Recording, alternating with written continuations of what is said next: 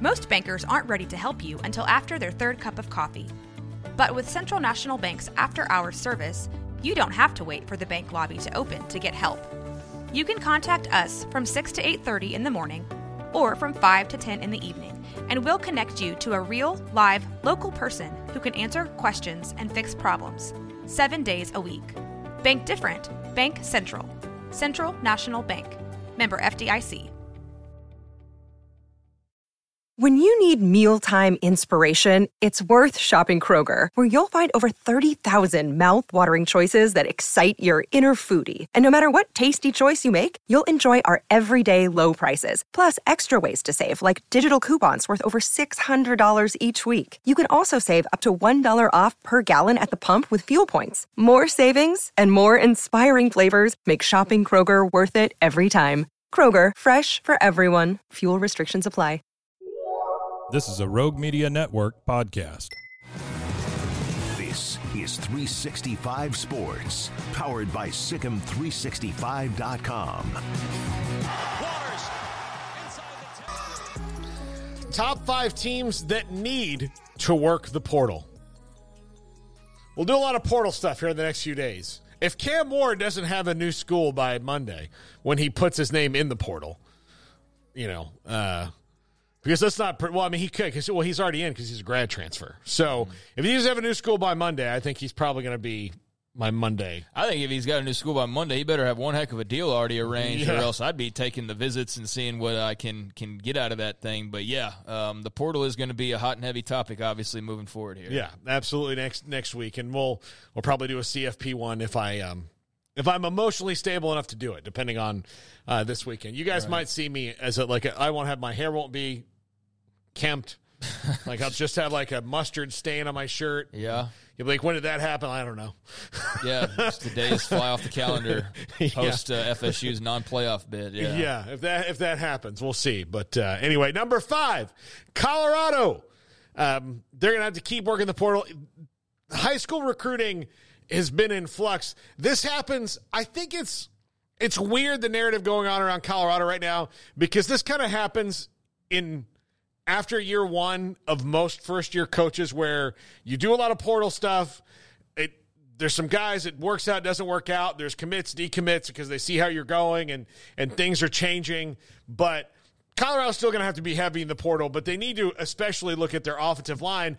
And I say that uh, because Shedeur is probably coming back, and he is he and Travis Hunter the, the best two players on your roster. Shedeur the most valuable player on your roster because he's your quarterback and he's an NFL quarterback, and you need to keep him from getting hurt again. And that is not something they did well this year. Plus, they will have a likely completely new offensive staff, and I would not, or at least a you know a big a new coordinator, and I would not be surprised to see them have a new defensive coordinator as well uh, after year one. So there's going to be a lot of portal there. They've got to get better. Anywhere else that they get better, they've got to get better up front. Yeah, and I want to go back for just one second to the Oklahoma Texas thing, Yeah. I do want to clarify for later comments. I get it. If you're an Oklahoma fan, you're also if you're not rooting for Texas, you're then therefore seeing Oklahoma State win a Yeah. Big 12 championship. So it is a bit of a, a you know a debacle that they have in front of them as fandoms. But I, I, I do get that side of it. And that's why you might lean Texas, is you don't want to see the Pokes win a Big 12 championship on the way out and let the Big 12 get the last laugh. But it's still it's just strange to see the uh, the friendship uh, or the alliance that's developed over the last year. It's been going on for a while now. So to Colorado, it's been interesting to see the kind of negative you know, I guess vibes out there right now. You got an article I read the other day talking to some former players about their exit, and it kind of feels like people are getting their their receipts on Deion right now, doesn't it? Like they're Yeah. ah. So all that talk in the beginning of the season, that whole first month, and everybody's Deion this and Deion that, Coach Prime this, Coach Prime that, and now you look up and they're not even making a bowl game after that terrific start. Um, a lot of people really enjoying that. They hit the portal as heavy as anybody last year, and it worked to mixed results. But I mean, they obviously need some major help up front for Shedeur. Um, that's first things first, which I guess you've got to sort out your coaching staff as well. But yeah, I'd imagine they'll be deep in the portal again. You just wonder, you know, to what degree are they going to get in the NIL game? Because I think last year you're able to play off. It's just it's Deion Sanders. Like come Yeah. play here. It's Deion Sanders. But I think now with the way the season went, it's like And you guys are saying you're not going to just throw bags at everybody because I think people thought that that's what they would do. I, I, think also part of him saying that is them saying like, "Hey, look, we're, we've got a lot of money for you, but right. you got to like, we you need can't to spread it like, out. Yeah, yeah, you know, like let's let's make sure the bravado matches the budget. Right. Yeah. And so I think that that's got maybe people being a little bit more, uh, you know, cautious as far as just fully just jumping onto the Colorado train here. But yeah, I mean, they'll be heavy in there. They're going to have to be um, very, you know, interested to to see what uh, Deion's plans are for this offseason because it was such a, a taboo thing last year. And you know, we saw how it worked out. So now, does he go to the well once again? What kind of changes and approach does he make? Who does he hire? To your point, like what's the deal with Shedeur? I mean, so yeah, there's a lot to, to figure out for Colorado as they get ready to enter the Big 12 and uh, and new life in in their old home of the Big 12 conference, and that'll be a fun team to have a little bit more front and center for us uh, moving forward. Now, I do think that since Shedeur has some, it would not totally surprise me to see him in the NFL draft. It, it wouldn't totally surprised me. I think he's coming back, um, but I do think that there is, given especially that that he got injured, if they're not trending in the direction in the next couple of weeks of him to get those offensive linemen, then maybe he does go. Yeah, I don't know. Maybe yeah, so. so. I mean, I do think he has a future uh, yeah. in the NFL. I yeah, think he's definitely got a shot at that, and so that's that's something that'll be right there you know, until he, I guess, makes a final decision whenever that, that day may come. I don't know where he's like positioned. I haven't really looked that deep into it, but he's a top fifty. He's definitely got he, no. He's definitely got the talent, out, so. and so uh, yeah, that'll be something to monitor for sure. And then he's a quarterback. So if he's say he's ranked forty fifth and he's a quarterback, then that really means he's probably about thirty second right when it comes to it probably because yeah. you know teams will get kind of like nuts about it and you know so a team that doesn't like say the raiders who pick 11th don't get their quarterback in the first round yeah. right so then they'll pick you know the, they might move up because he's like he's still there and they want to make sure that the the team that also didn't get their quarterback the vikings because they're you know 18th you know didn't get their guy it, it, it's a weird situation number four Baylor. This one, I mean, we can we can go on about it, but this is a also an offensive line and a defensive line to be reshaped by the portal, and probably um, the wide receiver position. I think are the ones that need need the most linebacker. But yeah, there's a lot of things they've got to get done in the portal. Yeah, they're going to have to be very active. They got double digit guys last year. I think a little over ten, maybe it was twelve when all was said and done. I think that's probably going to be about the same case here, if not even a little bit higher. Uh, and the thing with Aranda being uh, basically on a one year deal is that you have to win now. And so there's I see these comments about, well, can Jake Spavital recruit Texas? Is like, for what right now? Like, why is that your concern? As far as uh, I get, there's a second signing day coming up, but like, I don't feel like that's really where the damage is going to be done on the recruiting trail. Like, I think that's something you more worry about if he has a job here next year as the OC, and then you plant those seeds over these next several months. But like, he's not going to, you would, wouldn't think, have a huge impact on the 2024 class at this point. So, how are they going to retool the roster? Because you're also not going to bank on a lot of freshmen rolling in here and making the, a world of difference. So, yeah, it's going to have to be in the portal. I mean, that's where they're going to have to get it done. And the development during the springtime as well. But, yeah, they've got a lot of uh, places where they need depth. Uh, they've got a lot of places where they could use, quite frankly, some starters. And I think that uh, last year was just scratching the surface uh, with the 10 or 12 guys they got. I think it's going to be, like I said a second ago, very similar, if not even a tad more uh, than that this time around. Number three, Notre Dame. Look, they're, they're going to go get a quarterback. We know that. But their wide receiver room is essentially empty, which means they need to go get some playmakers for said quarterback. They did not really do that for Sam Hartman, and I think it did cost them in the bigger games this year. I don't think uh, there were many wide receivers that would have helped them in that Louisville game. Louisville was fired up to have Notre Dame in their place and beat them, but I think it would have helped them against Ohio State. Uh, especially maybe not let that game come down to what it did in that loss. And so, and I think it would have certainly helped them against Clemson when they lost to them as well. Uh, so they they've got Jaden Greathouse, who's kind of a, a tweener, wide receiver, tight end type player uh, that will be back, and he's really good. But they need weapons around whoever that quarterback is. Say it's Riley Leonard or Will Howard or or maybe now it may, might be Cam Ward. Like those guys might ever like everybody's moved down a rung uh, on the list since Cam Ward's in the in the water. But whoever that is that they get is going to need some playmakers. And Notre Dame's good pretty much everywhere else, and I'm sure they'll get a couple here and there. But they absolutely need to get some wide receivers for whoever their quarterback is next year. Yeah, they've been hit by the portal kind of hard already, so uh, that's certainly the top position that you look at. And uh, yeah, Riley Leonard seems to be the the big splash that we're all awaiting, and whether that's Notre Dame or not. I mean, all signs have been pointing to that, but certain players jump in, and we heard what yesterday of just wait till you see on Monday like the names that are going to be dropping in. So we haven't even opened this thing up fully yet. Like the door's cracked for the older folks, basically, and then or it's like 21 and up right now. And then you know next next can be free for all like all ages come on board the transfer portal.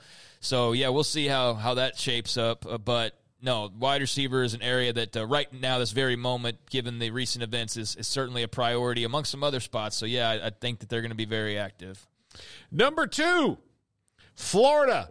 Um, graham mertz is coming back. That is good news because then they can kind of bring uh, DJ Lagway along uh, slowly, uh, and uh, they've still got him in the fold. He hasn't uh, he hasn't decommitted. He's been rock solid with the Gators uh, all through this, and the Jaden Rashada thing already kind of made it easier for him. So uh, that's good for them. But they they've got to get better. Everybody needs to get better up front. the Gators though do need. this is the thing that shocked me the most about Florida. They were so bad at the skill positions uh, not running back. Running back was fine. But at wide receiver outside of Ricky Pearsall, that really, and Garrett, just give me a nod. That's kind of surprising. Like you watch the Gators a lot, like I do. Like they, that was always something that even their bad teams, like they had, you know, four guys that could that could school you if the quarterback was right. And they just didn't have that. And that that was surprising to me. And the defensive back was surprising to me. So they've got a couple of areas that were normally, especially where they are, and you can go in and say, come play for the Chomp Chomps, you get free jorts.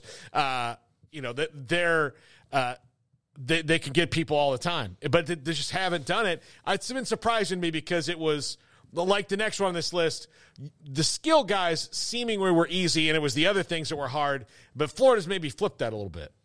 Yeah, I think you've touched on. I don't know as much about them or mm-hmm. follow them as closely as you do, um, but yeah, I mean, Billy Napier's got to do something. It feels like he's, you know, managed okay, but they're kind of and, at a tipping point of like and, need to see some results. And by the way, Graham Mertz twenty TDs, three INTs this year, so he was Good efficient. Him, yeah, he was efficient. Uh, they've got to get better on that side of the ball, but uh, he was efficient. But yeah, they've got to like he's got to get some guys who can who can go score. Like that that was watching them this year outside of Etienne and Montrell Johnson, their running back is really is pretty good too. But um, Ricky Pearsall can make every catch, but he's gone. He's an NFL receiver. I think he's he's going to be one of those guys like Puka Nacua that as a rookie next year is going to really show out. Uh, and so, but outside of Ricky Pearsall, they didn't have anybody that was terrifying, and that that was surprising to me uh, for the Gators. And number one, Miami. Um, they they got a lot better along the lines this year. Offensive and defensive line were a lot better. Mario Cristobal did a great job with that. Um, running backs, fine. Wide receivers, okay. Uh, but they do need to go get a couple of plus guys. The defense was good, not great, but good enough, and, and they looked like they're on the upswing. But the biggest thing Miami has to do, the biggest thing Miami has to do, is get a quarterback. Mario Cristobal is not going to win there until he is consistent there.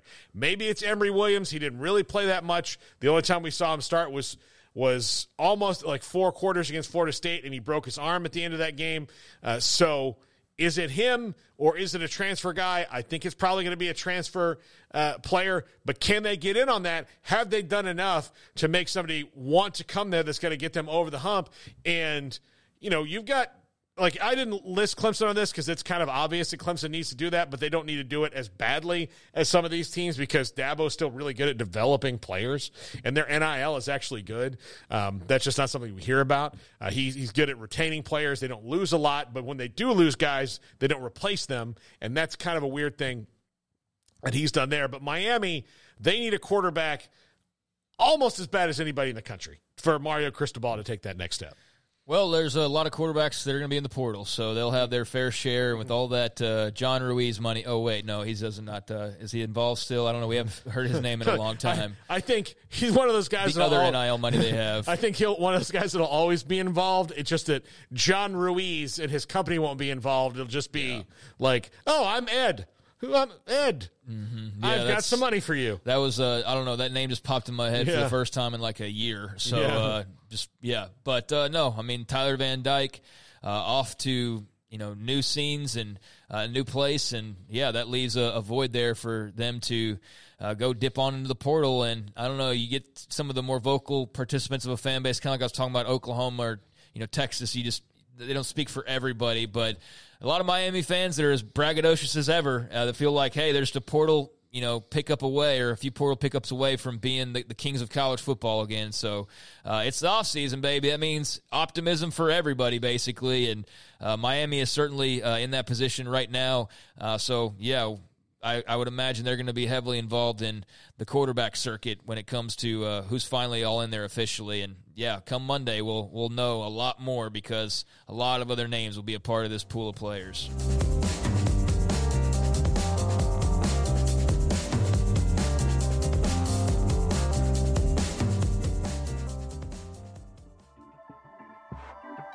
This has been a Rogue Media Network